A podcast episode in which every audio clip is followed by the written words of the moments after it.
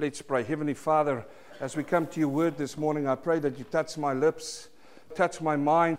Father, as we're going to look into what Paul has written to this church in Colossae, I pray that we attach it to our lives, that we learn by it, and that we uh, make a decision today to live by what we're going to hear today. I pray it, Lord, not because we deserve it. What do we deserve? We deserve death, we deserve punishment.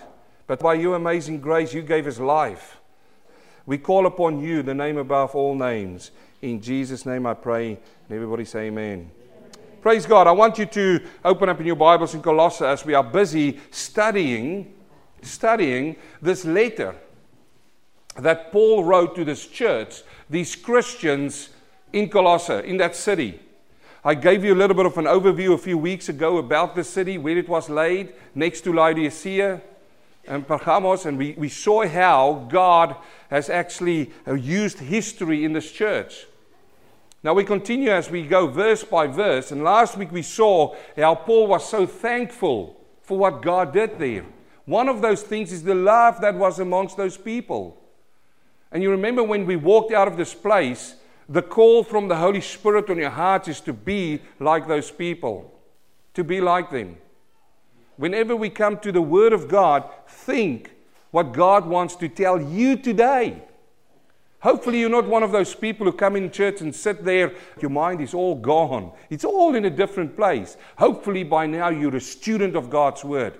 Listen, reading the Word is not cutting it anymore, studying it is cutting the Word of God. You need to study the Word in these times. Deception is coming into the church. The spirit of the world is found now in the church. And if you cannot discern it, you're in trouble. And let it be known that if you're going to discern it by the word of God, you are going to be the one which they're going to put aside and say there's something wrong with that person. I am a fundamentalist. I stand on the word of God. Amen. And we're going to look at Paul's prayer for this church. Speaking about prayer, I want you to read as I'm going to read this whole prayer through for you, up to verse 12. Colossians chapter 1, verse 9.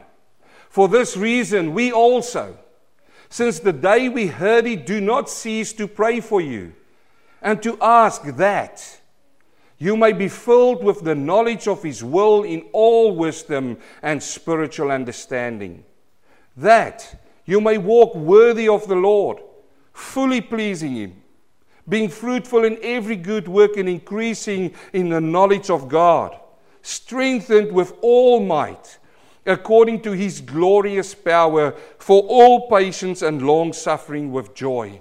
Giving thanks, listen, giving thanks to the Father who has qualified us to be partakers of the inheritance of the saints in the light. And he's continuing further, and we'll finish the prayer today. We're just going to look at his prayer. I want you to notice, first of all, dear saints, he says, For this reason we also. Can you see the word we there? He didn't say, I prayed for you. He said, We prayed for you. And I already explained to you that when this news came from Epaphras to that church, telling him what happened in that church and how God is graciously working in their midst, how they discussed it with Timothy and with all the disciples with him, they were so excited about that news coming from that church. The passion, the anointing of God was filling that place. When they heard the good news that God is still working through His Spirit, through His Word in people's lives. And now, after the excitement subsided a little bit, I can see them in my mind's eye, how they gather together, and Paul says, Brothers, let's pray for them. Because what they're going to need in these days is prayer. Prayer, prayer, and much prayer. Let me tell you the weakness of the church today is there is not enough prayer meetings. People are too lazy to pray. And in some cases, the prayer meetings has been replaced by Bible studies, yes, and with all kinds of functions and all kinds of programs and all of these things. Yet the power of every child of God is prayer. Amen. Going to God in prayer. Call upon His name. And here I find that He says, We also since we heard this, did not cease to pray. You know, I love Paul. You know why? Because he was a prayer, if you want to call it that, warrior. We are so fast paced right now, dear friends, you can't imagine it. Even our prayer life has been condensed. I don't know how they do it. Yes, this is the modern Christian. Lord, have you seen me working last night until 12:30? Now you're expecting me to get up and pray. Honestly, in our day in life, listen, Lord, in those days they had chariots, they had donkeys, they had gravel roads, everything was slow, but now is the new time. Listen, Father, we do this much better. We can do this all in five minutes. And we are working on it to get it down to two minutes. We're not there yet, Lord. Oh, but some says, Father, You know, I've worked it down to one or two seconds of prayer.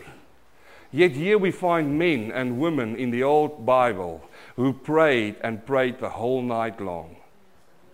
Go with me in your Bible, I want to show you something. Paul, he says in this verse, he says that since they've heard it, do not cease. Everybody say cease. Now, it does not mean they prayed for 24 hours, 48 hours, 72 hours on, they didn't have a prayer uh, marathon. That's not what it means. It means that every single time that they went on their knees or they had a prayer meeting, they mentioned the church in Colossae. Father, we are so grateful for that small little church in Colossae. We thank you, Father. But this is what we're going to pray for them. We're going to ask God something for them. And they did not cease doing it. He says, We did not cease to pray for you. Turn with me to Romans chapter 1. I want to show you something. And you, you make the maths this morning. You do the maths. And see if you can do this all in five minutes. In the book of Romans, chapter 1, he writes this letter, the same man, Paul, to the church in Rome. And in verse 8, we read the following, which is really interesting. He says, First, first, before anything else, I thank my God through Jesus Christ for you all that your faith is spoken of throughout the whole world. For my God is my witness, whom I serve with my spirit in the gospel of his Son, that without ceasing I make mention of you always in my prayers. So, who's he praying for now, church? Come on. Are you sleeping now? Come on, come on. For the church in Rome. He says, without ceasing. So, how long will that take him? You know, he mentions people's names in that letter. He says, These brothers who are with me, the ones that I'm sending back to you, he prays for their protection as they go back to these places. It was a volatile world they were living in as well. They were robbers on these roads which could kill them. He sends a letter to that church. He prays for the protection of the people taking that to that church. Then he turns his attention to the church and he starts praying for them. And I haven't got time, but you can go and read his prayer because he writes his prayers for Rome out in that letter. Turn over with me to 1 Corinthians. I don't hear the pages going. I want you to follow me. 1 Corinthians. Chapter 1. If you don't follow, we can always arrange a solo song for you. I won't do that, honestly. Feel safe. 1 Corinthians. Chapter 1. Verse 4. Paul again. Now he's writing to another church. See the responsibility on this man's shoulders. Oh, but these days, if somebody comes into the church and they are saved, oh man, they want to become missionaries. Father, send us to the ends of the world. We want to be something for you. All he's asking you is to pray. That's a huge responsibility. Look at this, verse 4. I thank my God always concerning you. I thank my God always concerning you. For by grace of God, which was given to you by Christ Jesus. Turn with me to Ephesians chapter 1.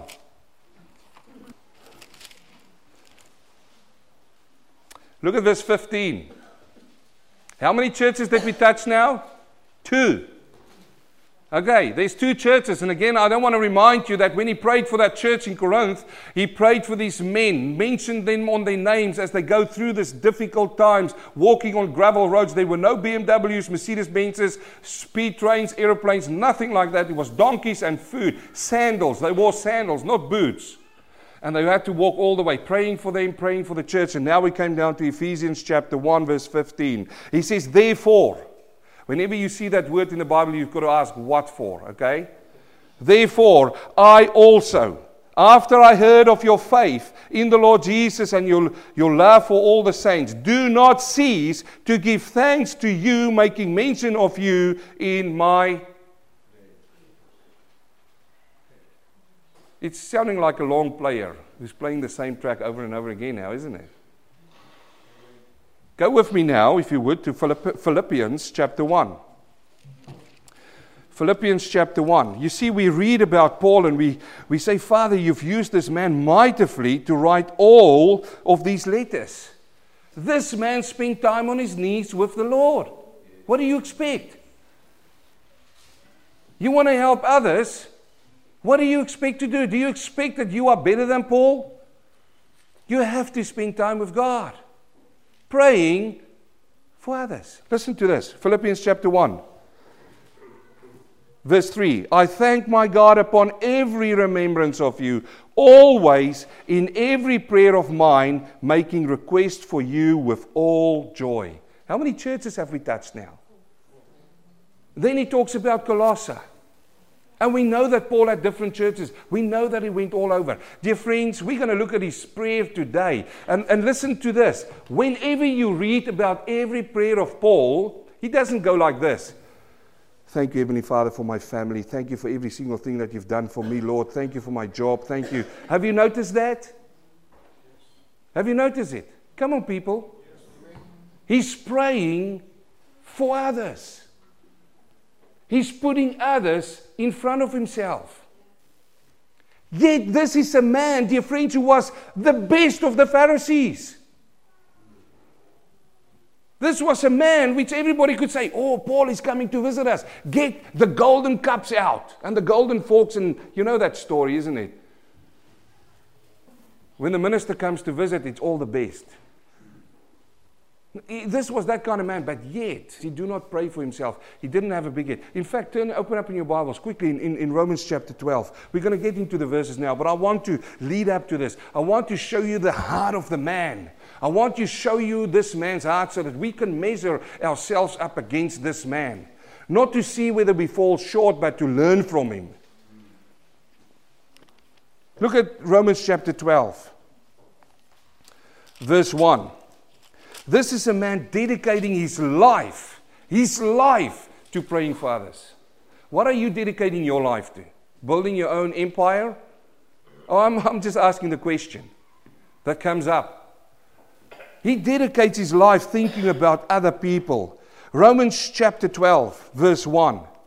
He says, I beseech you, therefore, the same Paul, brethren, by the mercies of God, that you present your bodies a living sacrifice, wholly acceptable to God, which is your reasonable service. And do not be conformed to this world, but be transformed by the renewing of your mind, that you may be proved what is the good and acceptable, perfect will of God. And you, you know, dear friends, he's going on further on in that, in that passage. He says, Do not think of yourself. Look at verse 3. For I say, through the grace given to me, to everyone who is among you, not to think of himself more highly than he ought to think, but to think soberly as God, God has dealt to each one a measure of faith. A measure of faith. This is a man who wrote this prayer to Colossae. A few verses, but I can keep you here, and I'm not joking now, for three hours studying this. I won't do this because I know you've got something in the oven, okay? Now look at this. He says, We also, since we heard of this, do not cease to pray for you and to ask. Now he's going to put two things there. If you study the word, you'll pick up these words. He only asks for two things. He says, I'm going to ask God to bless you. And this is the way we're going to pick it up. He says to ask that. You see the word that? You can circle it in your Bible because it makes it feel easy to understand the prayer that you may be filled with the knowledge of his will in all wisdom and spiritual understanding. And then he comes to the second one and he uses that word that again. And then he asks for all these things here. And we're going to dig into that, okay? We're going to break it open and eat that bread. Who wants to do that with me? Okay, I only see a few hands. The others, um, we can send you out with the Sunday school and you can go play games outside. Now let's get into this. Right. I'm going to break this verse up because that verse is so heavy. I can feel the heaviness of that verse. If you look into the Greek side of this verse, it makes more understanding for you. And we're going to look a little bit into the Greek. First of all, he says that you may be filled. You see that word filled there?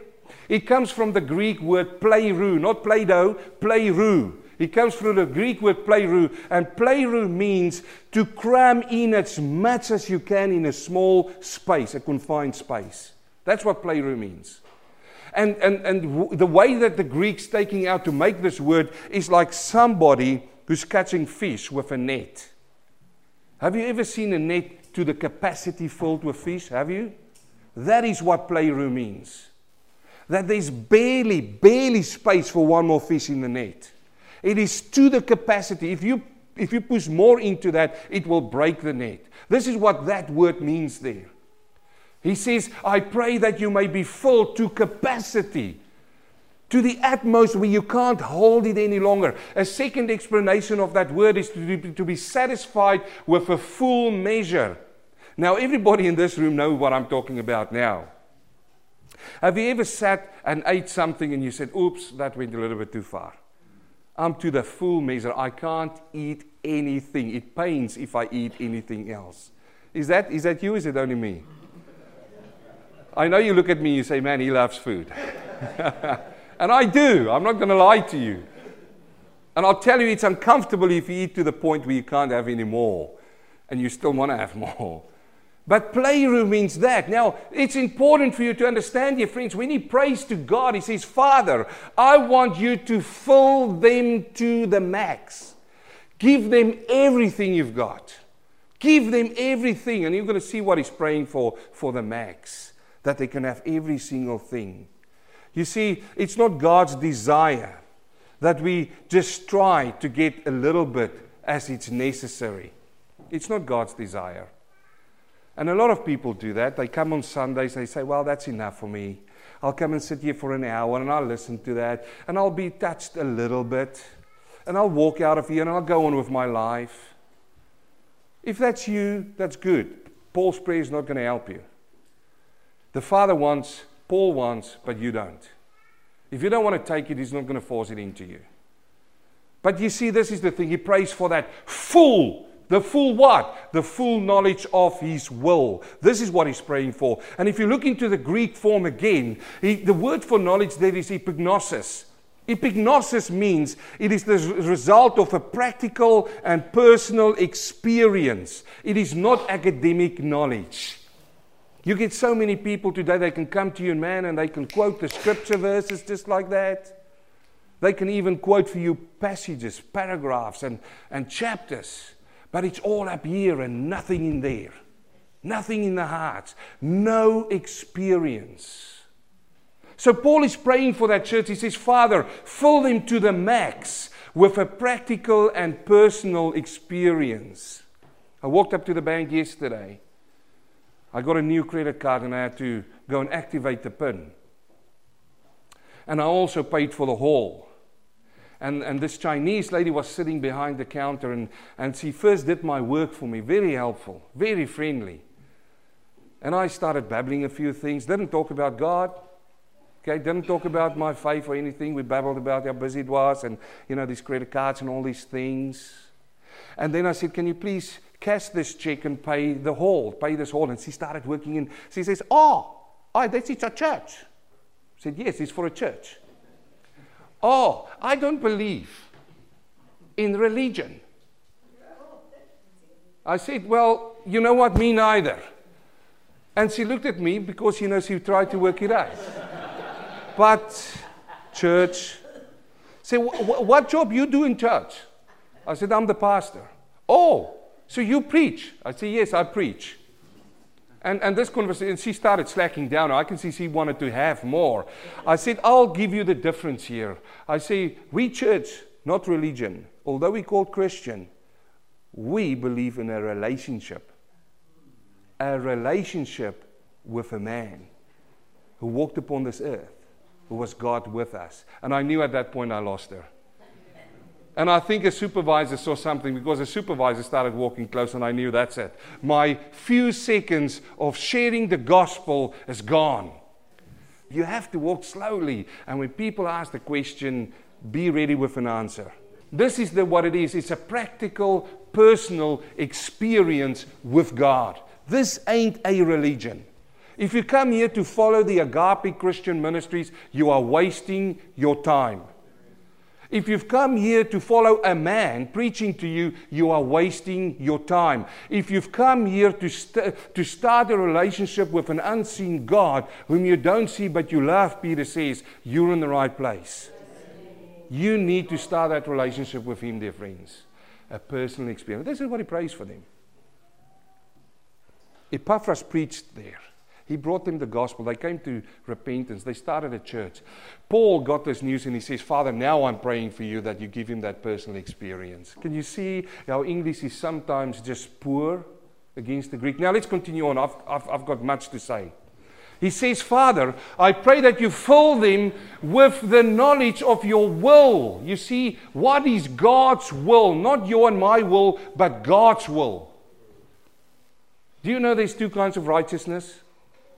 There is your own righteousness and there's God's righteousness. You go and read Romans chapter 10 from verse 1, 2, and 3, and you'll read about two kinds of righteousness.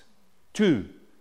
Righteousness is to live a life acceptable to self, that's own righteousness, or a life acceptable to God.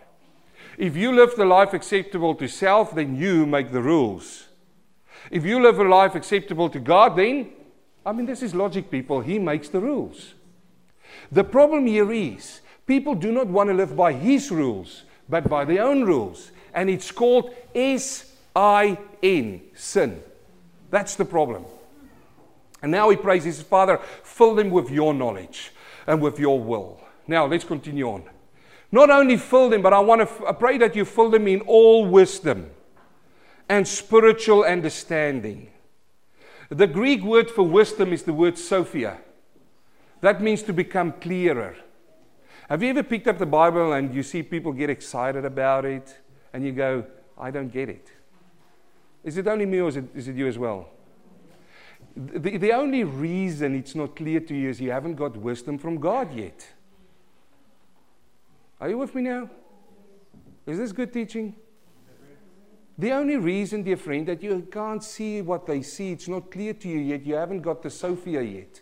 Sophie is not a girl, it's a word for the wisdom of God. You haven't got it yet. It's going to take time and patience to sit and talk to God, and He's going to give you. This is why James says, Pray unto God for Sophia, for wisdom, so that it become clearer to you. I mean, it, a lot of things is for me clearer now than when I started 20 years ago, starting studying the Bible.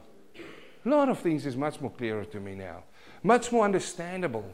Now, the word for spiritual there is pneumatikos, and it's not uh, physical or carnal. If you go into 1 Corinthians, the verse that I put down in chapter 2, verse 13, you'll see he, Paul tells this church in, Corinthian, uh, in, in uh, Corinthians, he says, the things of God is, is not carnal, but it's spiritual. So the, the spiritual man can discern it, he can understand it, but the physical man cannot understand this. This is what he prays for. And the word for understanding is synesis, which means to put all things together with intelligence, designed from above. Yeah, listen to me, friends. I sometimes meet people who come with, and they, man, they explain to me things and they say, This is how the whole thing is set together. This is how the understanding. And they start teaching to me their teaching, and a few lines into the teaching, I pick it up. It's their intelligence trying to work out what it says. And this is the problem these days, is that people come with a preconceived idea and they read meaning into the text. They read into the text. And that is dangerous. Because if you've got one rogue professor, you know what a rogue professor is? Somebody who's not true to the word, not right. If you've got one of those in your influence sphere, that's going to influence you to read and see the Bible in their way, not in God's way. That's why you've got to pray for God's intelligence. Let Him, this is what Paul prays for them. He says, Father, don't let them see it like Paul see it. Let them see it how you intend it. This is what he prays. And Paul's prayer is that they be filled through practical and personal experience of God's will. That's his prayer for them and for you in this place. And by putting all this together in the Spirit, that needs to be a capital Spirit there. I apologize. I repent. All things are coming clearer. This is God's prayer for you. This is what God's will is for you. By experiencing Him, by getting His wisdom, all things will become clearer and clearer and clearer. And one day you'll open up the Bible and God will speak to you passages, dear friend. He will have a conversation with you like never before. I've had children, three of them. I, I, I, was there every single step of their way as they grew up. When they were small, you should have heard our conversations. It was very, very intelligent. It went like this gooby, gooby, goo, goo, goo, goo. oh, that's intelligent because they speak back. They go, hey, hey. And then you get, you get old people, even grandpas and grandmas coming, tweet, tweet, tweet, tweet, tweet, tweet, oh, look at it, he's laughing at me. Ha, ah, you understand every word I'm saying. Yeah, we'd love them. They, they're beautiful, our children. But can we have an intelligent conversation while there's no words formed in their minds? No. The only conversation we have is love. Is when you pick them up and you nurture them, you, you cuddle them. That's, that's a language in itself. But it becomes intelligent once they start learning words and grow up in words and putting things together. That's when it becomes clearer to them what we want from them. I want you to sit there, not there. You understand what I'm saying? Come on, sit there. They can understand the words are formed. But when they're a baby lying in a cradle and you say, Come on, get up there and go and lie down there, they don't understand you. It's not clear to them. I mean, even if you talk to them and say, Come on, stand up, I want you to go there, they're going to go, There's no intelligence. It's the same with us. When we are born again, we're like that baby. And He, through His knowledge and wisdom, has got to make it clearer to us. Let's hurry on. You, are you enjoying His prayer? One line. One. And now people want to tell me that book, that book that you call a Bible is worthless. You want to tell me it's dead? It's too late. You can't fool me anymore. It's clear to me now. I pray to God every single day for you. Listen, dear friends, I told you in this place that there's not a week that go past that I don't mention your prayers, in, uh, your names in my prayers to God. And this is what I pray. I say, Father, make it clearer to them. Make it clearer to them. Now, why is this important? First of all, because God's people has always been destroyed by a lack of knowledge. Always. Go read Israel. Lack of knowledge, bang, destroyed. You, lack of knowledge, bang, destroyed. I've heard some witnesses from you, testimonies from you yourself. It's because of a lack of knowledge. And dare I say it, if you find a church which is moving away from this Bible, only preaching one verse, singing for an hour and preaching one verse, and, and dare I say, dear friends, because I come from both sides of the fence, I used to preach topical. I'm not banging it. There's very good topical preachers. But, dear friends, line by line, verse by verse, here a little, there a little, the whole counsel of God's word. You need to understand every single passage in this book. Let no one come to you and give you one verse and build a whole theological explanation about it. Put it in chapter, put it in the book, put it in context. So, this is important. Isaiah chapter 4, verse 6. He says, My people are destroyed for a lack of knowledge. Why is this important? It's important because of our rebirth and becoming like Christ. When you were born again, God didn't born you in the Spirit and say, There you go, you've made it. No, dear friends, there's a responsibility. You have to grow. You have to grow. Honestly, I can think now of names of people that, that, that are born again, but you know, when you talk to them, there's no growth. They can't talk about what God's done. They can't go to the Word. There's absolutely zolts, nothing. Now, this is it. When I put food on the table and you come and I invite you, you we've prepared the food. My lovely wife has put in effort and effort in there. She's worked so hard. And I've worked hard. You know, I kept the company while she was doing it. So when we put the food on the table, we've done everything we've done. Whose responsibility is it to eat the food? You know, I'm not going to come over to you and say, open up a mouth. You eat it now. No, no, no. It's your responsibility. It's the same in this way, dear friends. You have to eat what God provides. It's your responsibility to grow. Oh, we don't like this church because the teaching is not good there. you know, yes, it's true if they. I'm not going to go into that. I've got teaching to do, but it's true if there's, you know, this, this people who do not preach the Bible, Bible believing. To get out of that. Get into a church that preach the Bible. But if they do preach the Bible and it's there on the table and you don't eat it, don't blame them.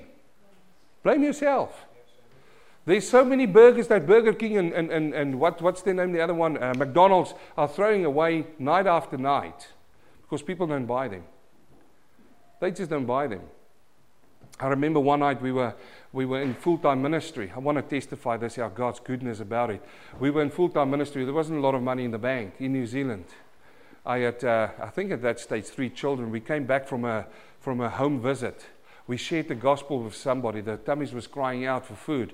And we went up and we just had enough money to go up to the McDonald's. It was late at night. We shared the gospel. I think it was something close to 12. We drive through the drive through and we came up to there. We stopped. We've worked out exactly what we can buy. Just a burger, you know, these kiddies burgers for each, these cheeseburgers, $2. That was what it was, $1.50, around about $1.50. Worked, quickly worked our sums out. That's a meal, 12 at night. 12 at night. Think how we're going to sleep after that. But anyway, we stopped there, we ordered these burgers. And the guy came up to me, he says, Man, you know what? We're closing down nearly quick. It's nearly to close down time. You want more burgers? And they just gave us burgers, man. They just gave it to us. It wasn't only cheeseburgers, it was the, the Big Mac. It was, I don't know how many Big Macs. I mean, we ate until we had capacity. Okay, you get the picture. It's important for us to be filled with His knowledge of His will and with His wisdom because we are becoming like Christ. Colossians chapter 3, verse 8. But now you yourself are put off all these anger, wrath, malice, and all those things. Verse 9 Do not lie to one another, since you have put off the old man with his deeds, and have put on the new man who is renewed in the knowledge. You see that? According to the image of him who he created. Only one sentence that Paul prayed to God, but his heart meant all those things. God, give them every single thing. Now, if he goes on with the second that, that you may walk worthy of the Lord, fully pleasing to Him, being fruitful in every good work and increasing in the knowledge of God, strengthened with all might according to His glorious power, for all patience, long suffering with joy. What is He praying for? He prays for them to walk worthy of the Lord, fully pleasing to God. How do we do that? We do that by walking in faith. Walking in faith. When those difficult times come to you, that's when you're pleasing God. If He looks down and He sees my child is walking by faith, He trusts in me to walk after His Spirit and according to His word. Remember Enoch? Enoch walked with the Lord and he was no more. You remember Noah? Noah was found, he had righteousness in front of God. Abraham, Isaac, Jacob, all of them made mistakes in their lives. But when God looked at these men now, they walked according to the Lord. After the disciples got through their troubles, Peter, John, James, all of them walked worthy of the Lord. And we find Jesus himself when he walked on this earth, giving us an example in John chapter 8, verse 29, where he says, For I always do those things that pleases him. Translate it into our language, Pastor. It's easy. If you have to go into a place and you say, Jesus, the place where I'm going in now, you're not welcome there. You wait at the door, I'll go in, I'll have my fun there for a few minutes, and when I come out, you can walk with me. That's not walking worthy of Him. Fully pleasing of Him. He prays for them to be fruitful in every good work. And I can go on now about the fruit of righteousness, dear friends. The fruit of repentance. Luke chapter 3. When they came to John the Baptist and, and they say, What shall we do? He says, Stop stealing. If you've got two jackets, give one to your neighbor. Stop being selfish fruit. He says, Father, I pray that there's fruit amongst them. We had a testimony about my sister. If you knew about that, take out your jacket, go give it to them. Those kind of fruits. Good works. Good works after the cross. Father, I pray that they'd multiply amongst them. Let people walk in there and know that that's a church that cares for other people. Is that you this morning? Is that you? This is his prayer for them. And then he prays for increasing in the knowledge of God. There's two kinds of knowledges he prays for epignosis, that experiential knowledge, but this knowledge he's talking about is the knowledge of God, his nature. Do you know God? If somebody asks you who is God, can you answer them? That is to open up your Bible and start reading about Him. Do you know that God has got different names? Jehovah Nissi. Jehovah Nissi means God is my banner. That is His character. That's who He is. Jehovah Rohi, He's my healer. That is when I go into trouble, that He heals me. Jehovah Shalom, God is my peace. That's all the different kinds of natures that God has. Are, are, are you getting excited about this? Uh, is, is, your heart a, a fire for God right now? If you think about the things that you don't know yet and you can learn them, you know, this gets me. People come to me and they say, How can you keep on going on? You've got a full time job and then you've got this. Dear friends, how can I not? How can I not go on? you know, I go through experiences in my life, and every single time as I grow older, I see another attribute of God. I just saw it this week. You know, we were flying over the Tasman and we hit some gravel road. Who knows this gravel road in heaven, in, in the sky? It goes like this. They call it turbulence.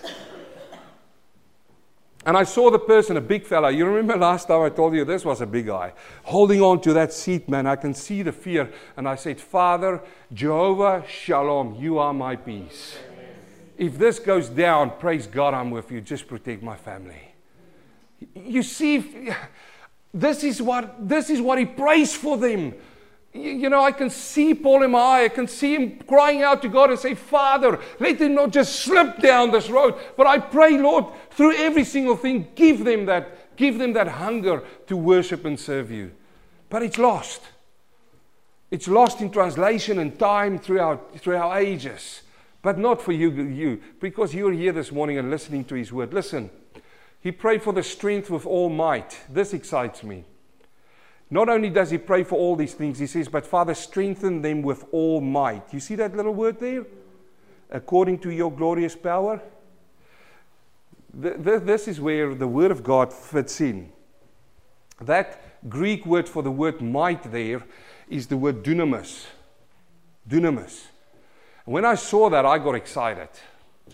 Because then I understood why Paul prayed this word there. Because in Acts chapter 1, verse 8, he says, But you shall receive power. You see the word power there? Guess what Greek word is for the word power there?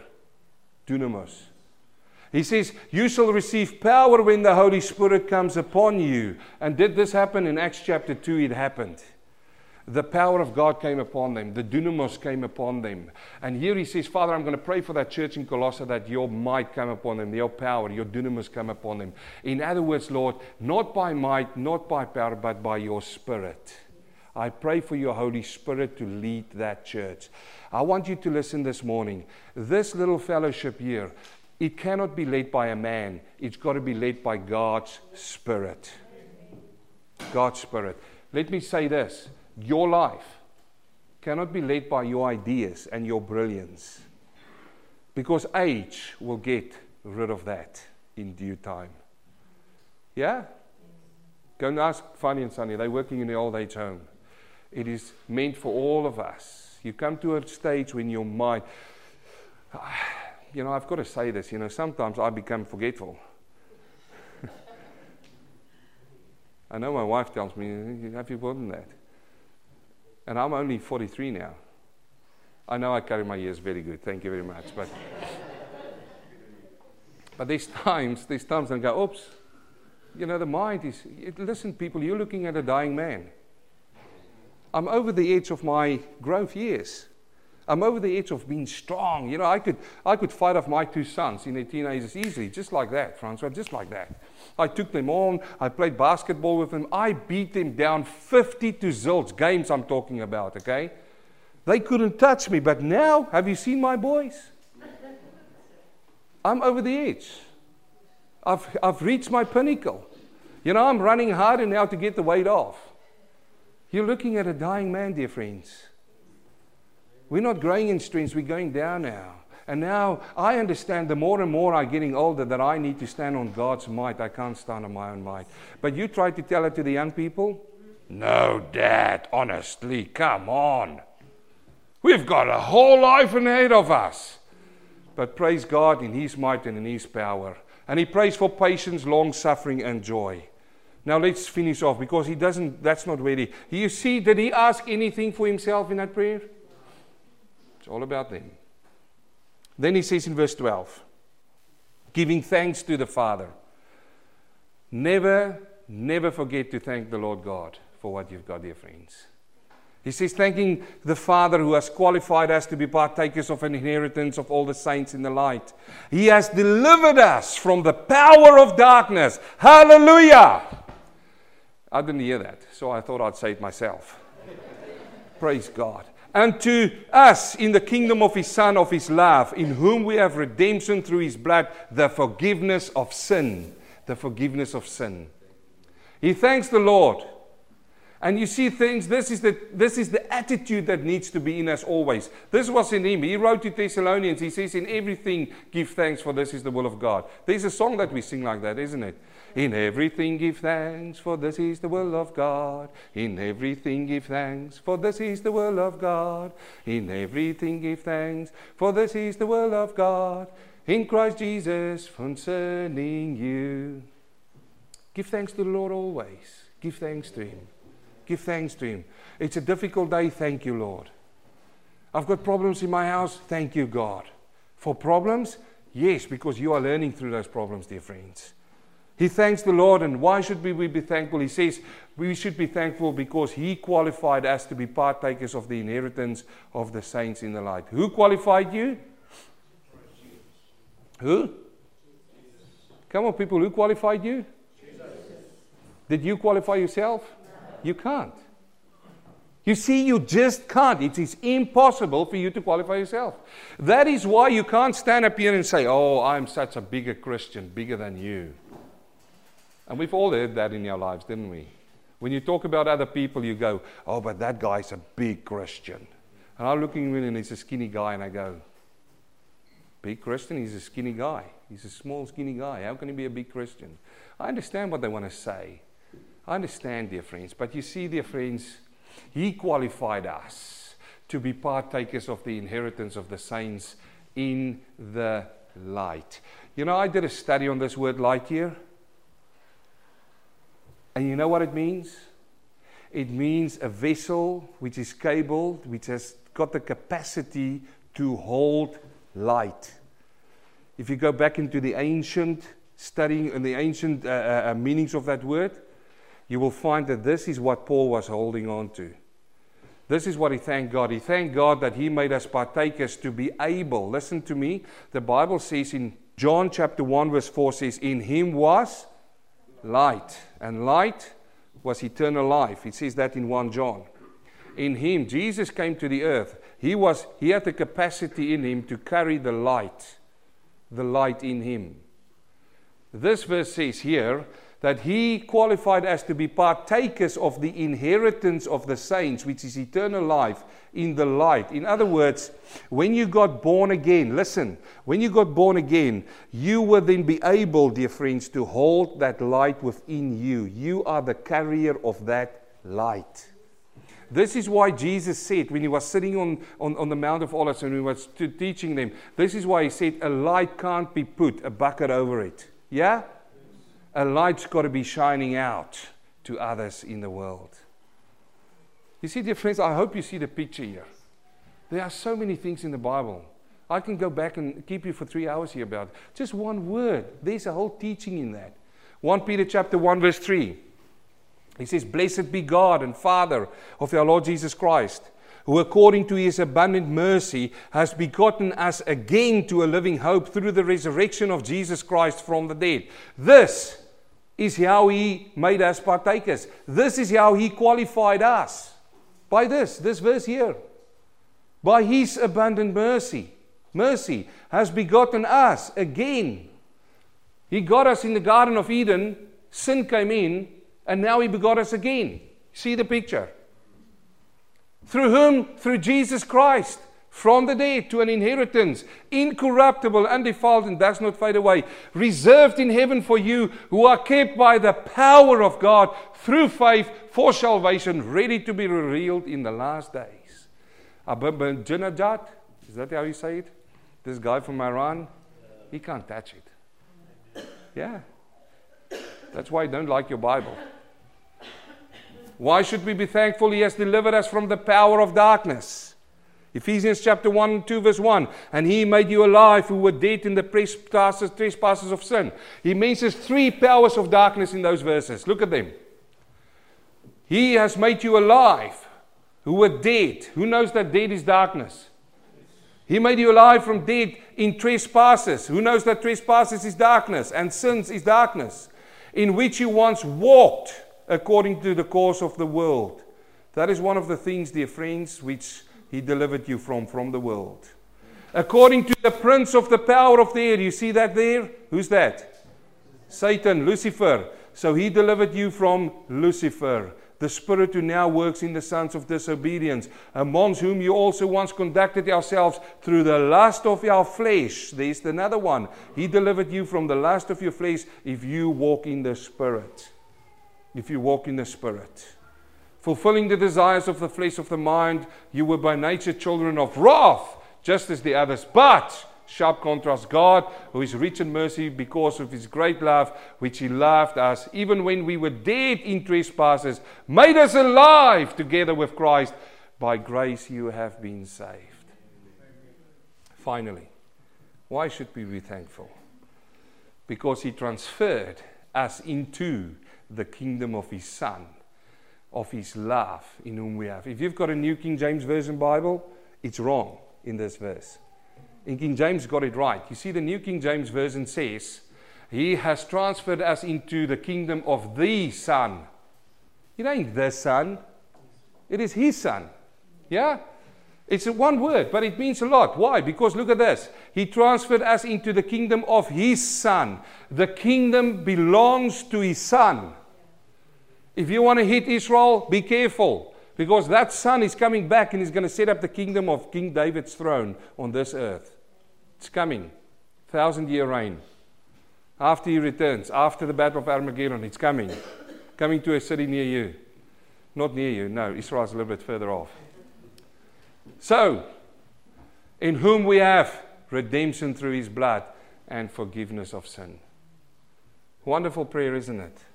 Has he excited you this morning? Has the word of God spoken to you this morning?